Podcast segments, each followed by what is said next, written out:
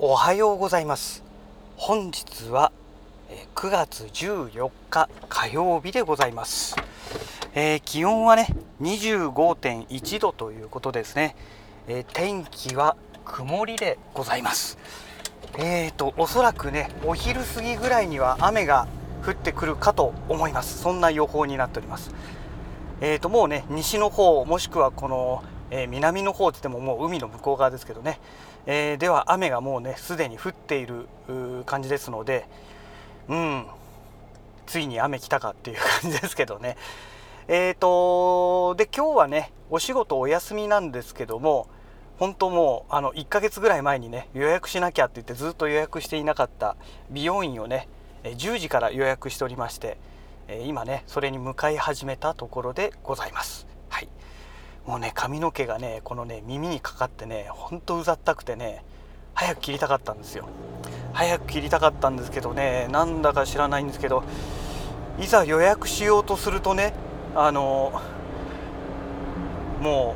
う閉店の時間になっていたりとかねまあ夜遅い時間帯であったりとかねあれっていうねなんかそんな感じでねなんかね電話をするタイミングがねうまくね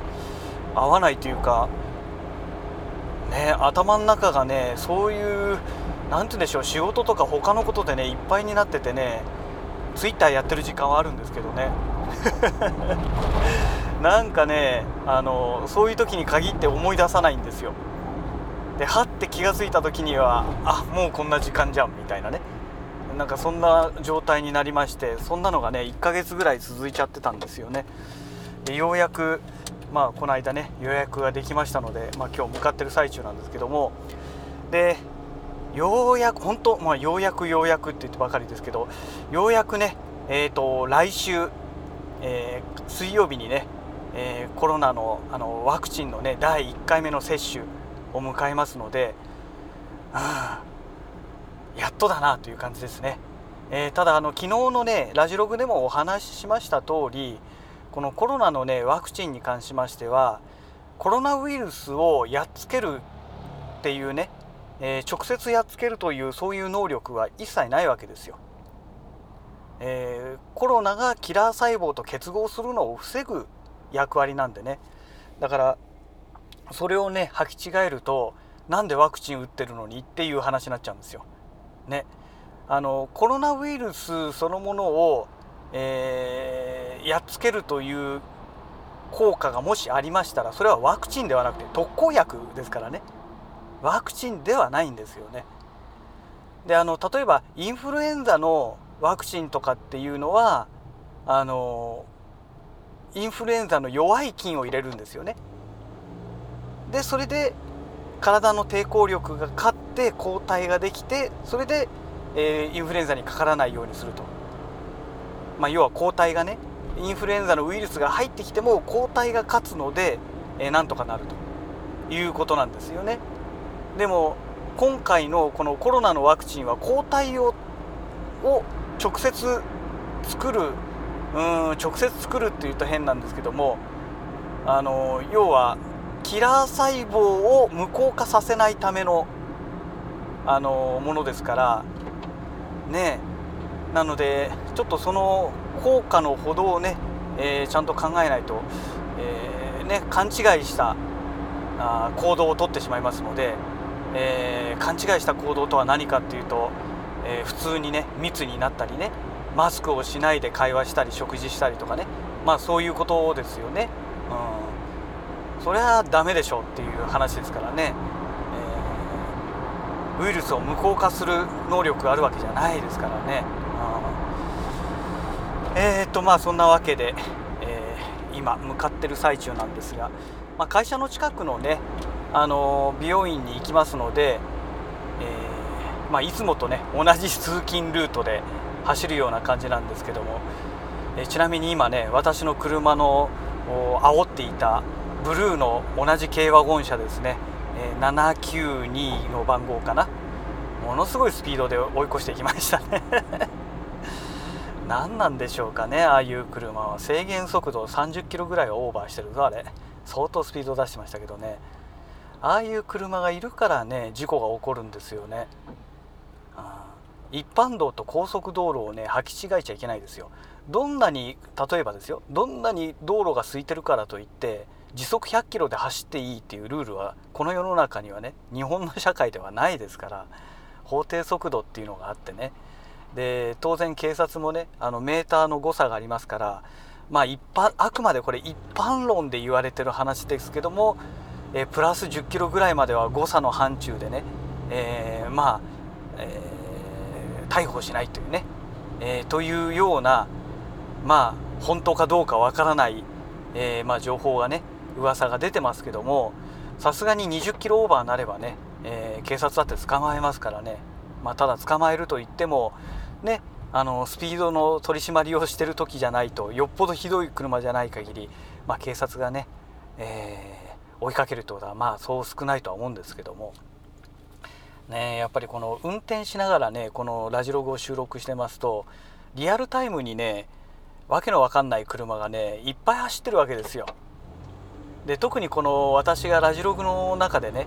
そういうお話をする時っていうのは大抵が「なんだこいつ」っていうような本当に突拍子もない、えー、車のパターンですので、えー、話してないっていうことはイコール何もないのかっていうとそうでもないんですね。あのやっぱりラジログ収録してますから極力そちらの方に集中したいので、まあ、ちょっとしたことはね、えー、とにかく喋らないようにしてラジログの話に集中したいと思ってるんですけどもそれでもちょっとねこれひどいだろうっていう時にね、まあ、昨日も信号青なのに全然動かないおばちゃんとかね ねああいう人はねもうちょっとさすがにねあのまあ文句というかね、えー、まあ、そういうことを言わざるを得ないというかもうねそこまで私も人間ができてませんのでやっぱりカチンとくるわけですよ。お前免許持ってんだろうっていうねあの車の運転がね免許制度でなければそこまで言わないわけですよ。この免許という資格ね資格制度というものをねもっとね真剣にね日本人は捉えるべきなんですよね。なんかこの運転免許っていうのはある意味なんかもうあのなんだ自分自身に与えられた権利なんだみたいなねことを主張されるような人が日本人にはものすごく多いですけどね。海外は私行ったことないので知らないですけども、まあ、日本の私が知ってる限りでは本当にそういう人が世の中にすごくハイデスしてるようにいるなって思う部分が多くてですね。それってどうなのって。あの免許っていうかね、まあ、この資格っていうのはねあのある一定ラインの能力を持ってるよと国が認めた人に対して与えられる資格であって、えー、免許を与えられた時にその能力があったとしてもその後に能力を失ったんならね本来ならその免許を執行させなきゃいけないわけですよ。ね、無効化させなきゃいけないわけですよ。要は免許召し上げですね。だって有資格者にもかかわらずその能力を持ってないわけですからねその資格の価値がないですよね持ってるね。だから本当はそれをね没収しなきゃいけない。でも没収する制度ってないじゃないですか。でまあ基本的に日本の資格ってほとんどのものが更新制度になってますよね。一応期間が設けられていて、えー、その期間を迎えるタイミングでね、まあ、直前にね、えー、更新手続きを行うことによって更新、まあ、要は延長ができるというような仕組みになってますけども本来ならその時点で能力のない人からは免許を召し上げなきゃいけないんですよね。でもそういう制度になってないっていうね日本のこの資格制度がね。だからちょっとねそれはおかしいんじゃないかと。で特にこの車とかオートバイとかねまあ要はこの乗り物を動かす免許制度っていうのは人の命に関わるものなのであのー、なあなあでやっちゃいけないんですよね。ダメなやつはダメってちゃんと白黒はっきりつけないとね、交通事故で何人人が、ね、年間死んでるんですかっていう話じゃないですか。ちゃんとね資格制度をきっちり運用してダメなやつはダメってちゃんとねあの免許を取り上げて運転できないようにさせないとやっぱりね交通事故っていうのは減らないですよ。それであってもうっかりでねいわゆる過失でね、えー、事故っていうのは起きるわけですからねえだから本当は個人的にはねもう車はまあもう当分先のお話になると思うんですけど私が生きてる間はありえないとは思うんですけどもあのもう完全に全自動運転に切り替えて、えー、いわゆる手動運転っていうのは法律で禁じてねだからもう免許制度そのものをもうなくして車は自動で動くものっていうね。でもう決められたルールの中できあの車が動いていくっていうね。そういう形にしていかないとやっぱりダメなのかなっていうヒューマンエラーっていうのがあまりにもねひどすぎますので、まあ、ヒューマンエラーというかね故意にエラーを起こしてエラーっていうのかな。まあ要は違反をねしてる人が故意にいるわけですから。だからそういうものをねなくすにはやっぱりもう人間には運転させないっていうのがね一番いいことだと思うんですよね。ただそれにはまだまだねあの技術が追いついていませんから、うん、そこですよね。だから一日も早く本当に全自動でね完全に全自動で動く世の中になってくれたらいいななんて、えー、思っております。そうすればねスピード違反だったり信号無視だってねまあ機械とかねそういうものの故障がない限りは起きないわけじゃないですか。そうなってほしいなと願いつつ、えー、会社の駐車場を着きましたのでこれでね、えー、ちょっと早いかな。気持ちまだ早いですけども、まあ、ゆっくり歩いていきながらね、え美容院の方に行ってとにかくこのうざったい髪の毛をね今日バッサリと切っていきたいと思います。はいお疲れ様でございます、えー、ようやくねあの髪の毛をきれいさっぱりバッサリと、え、カットしてもらいまして、え、今ね車に戻ってきましてこれから帰るところでございますがえーとね昨日までの予定ではねあのこの帰りに、えー、山田電機へ行ってね、えー、ちょっとそのドコモのホーム 5G のルーターね、えー、これのね話を聞きに行こうかなと思っていたんですけどもうーんどうしようかな。なんかね この T シャツのね T シャツとこのその上に着てるシャツのね襟元辺りにねどうも髪の毛がねチクチクと切った髪の毛がついてるっぽくてね、うん、ちょっとね微妙な感じなんですよ。なんか一回家に帰ってもう一回シャワー浴びてちょっとこのね切った髪の毛を取り除きたいなっていう心境でもあるんですけど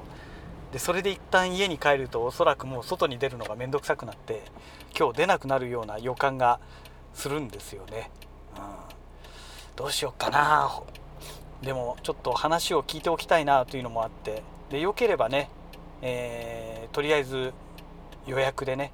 注文しておきたいなという感じもするんですけどもでうちの家がね来年の2022年ですね。の、えー、2月末までにこのドコモのね、えー、5G のエリアにどうも入るらしいんですよ。あのドコモのその 5G のエリアマップにね、まあ、そういう感じで明記されてるんですね。ですので、まあ、5G に対応するのであれば欲しいなと。当分ねうちは来ないと思ってましたので、うん、なぜかね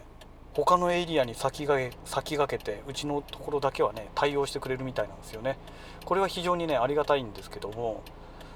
ねただえっ、ー、と、ヤバラ電機で買うと今ね、今月中かなまでに予約すれば、えー、物が入るのは当分後らしいですけども、えっ、ー、と、要はその、ルーターそのものですね。これがね、4万円ぐらいするんですよ。3万9800円だからするんですね。で、これを無償で一括0円で買えるらしいんですよ。まあ、買えると言い方変ですよね無償譲渡を受けられるみたいなんですよねでその代わり毎月の利用料は4980円だかなんかそんな感じなんですよでドコモで買うとドコモで手続きすると、えー、そのサポート割っていうのを受けられて、えー、月々3900いくらだかでできるんだけども端末の利用料がなんか3年間の分割払いだかなんかになって、えー、なんか支払い契約を続けなきゃいけないのかな？あの実質0円と同じような考え方ですよね、えー、ですので3年間契約するのかどうかどっちがいいのかなっていうね、まあ、ちょっと今そこで悩んでるところなんですよ。というのがねもし光ファイバーが引けるってことになったら光入れちゃった方がそれは絶対的に安定しますからねいくら 5G とはいえ光回線の方が上りスピードだって圧倒的に速いはずなんですよ。ね。だどっちの利用者が多いかにもよるんですよね。でその 5G の場合は基本的にアンテナの範囲が狭いのでですからまあ私が住んでるね本当のその周辺エリアだけだと思うんですね。まあ、多分半径数百メートル以内のエリアの人しか使えない一つのアンテナでね使えないっていう多分そういうことだと思うんですよ。でその同じアンテナエリア内でハードな使い方をする人がいると速度制限がかかるという話なんですよね。だからどっちがいいのかなと思ってね。であとはその 5G のそのホームルホーム 5G ルーターね。これがねあのー、結局1箇所でしか使えないってことなんですよ。でその1箇所でしか使えないというお話がまあ私の場合ねちょっとその実際に住んでる場所と住民票の住所って別なんですよ。で私の住所は実家に置いてありますので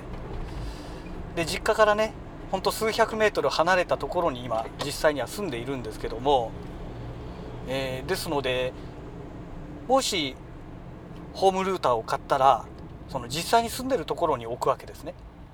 実際に住んでるところに置くんだけども契約地とはまた違う場所になるわけじゃないですか。数百メートル離れてるわけじゃないですか。それで利用が可能なのかどうかということですよね。うん。だそこの問題があってどうしようかなとかまあいろいろ思ってて。でとにかく場所を移動できないという契約内容になるみたいですからあのどういうふうにチェックしてるのかなって。なんか GPS か何かであのやっているのかなという感じがねするんですけども。ねそれともそういうことにしといて移動しても全然使えちゃうのかね。まあその辺がね本当にわからないところなんですよ。まあ、ぜひねあの使ってる人がいたらなんかねその辺のお話をね教えていただけると嬉しいなと思いますが、まあ、なかなかあのホーム 5G ルーターまだ始まっサービス始まって間もないですからね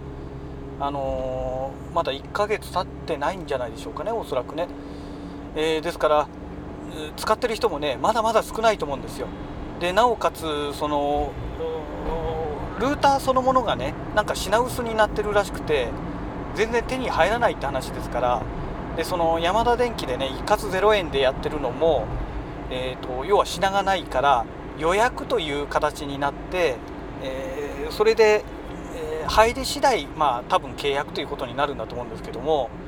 そういうことらしいんですよね。で今あの半導体不足の影響があって多分そっちの関係なんじゃないかなと思うんですよね。これはねあのもうコロナとはまた別の問題になってきますのでね困ったもんですよね。あの半導体を作ってる大手2社がね工場が炎上して燃えて使えなくなっちゃったってオチですからいや本当にねお話にならないですよね。どうするんでしょうかね。でその半導体工場を作るって言ってもなんか1年2年じゃできないらしいんですってね。23年ぐらいかかるらしいですよね。あのちゃんと動くようになるまでにね。だからねなんかコロナもねまあ薬ができるまでは最低23年はかかるって言われててなんか同じような現象のことがね、えー、半導体でも起きてていやどうすんのよこれみたいなね。で仮にコロナが万が一ですよ。なんかすごいいい薬を開発できてもうこの薬さえ飲めばあの、頭痛薬鎮痛剤飲むような感じで、えー、簡単に治るよっていう状態になればね、えー、まあありが本当にありがたいことですけどもそうなればね。でもしそういう世の中がまあ運よくね例えば今年中今年の年末とかまあありえないと思いますけどねそんなことは。まあ来年春先ぐらいに例えばそういうことが起きたとしました。これでじゃあ経済ねもうみんな普通に動けるようになるから経済活性化しますねって言いたくなるところなんですけども残念ながら半導体不足がある関係で、えー、簡単にはそうはいかないんですよね、うん、そこなんですよ。難しいところが。だからねどうなっちゃうんでしょうかね。こればっかりはね国の政策が云々以前の問題でもう物理的にすぐ動いたとしても23年かかるということですからねえちょっと何て言うんでしょういろんな意味でねまあ今非常によろしくない、えー、状況を迎えているのかななんて思うんですよねはい。えー、まあ、そんな話をしてましたらとっくにねもう山田電機は通り過ぎてしまって、えー、もう自宅まですぐ近くのところに来てしまいましたので、えー、今日はもう山田電機に行きませんけどもねえいやとにかくちょっとこのね首元のこのチクチクしたのをね なんとかしたいなと思うんでちょっとこの後家帰ったらシャワーでももう一回浴びてね行く前にもシャワー浴びてたんですけども、えちょっとこのチクチクを流してからすっきりしてねえー、今日この残りの、まあ、もう今11時になろうとしてますので、まあ、残りの半分をね、えー、有意義に過ごしたいななんて、えー、思っております。はい、えー、そんなわけでね今日のラジログはこの辺りで終了したいと思います。それではまた。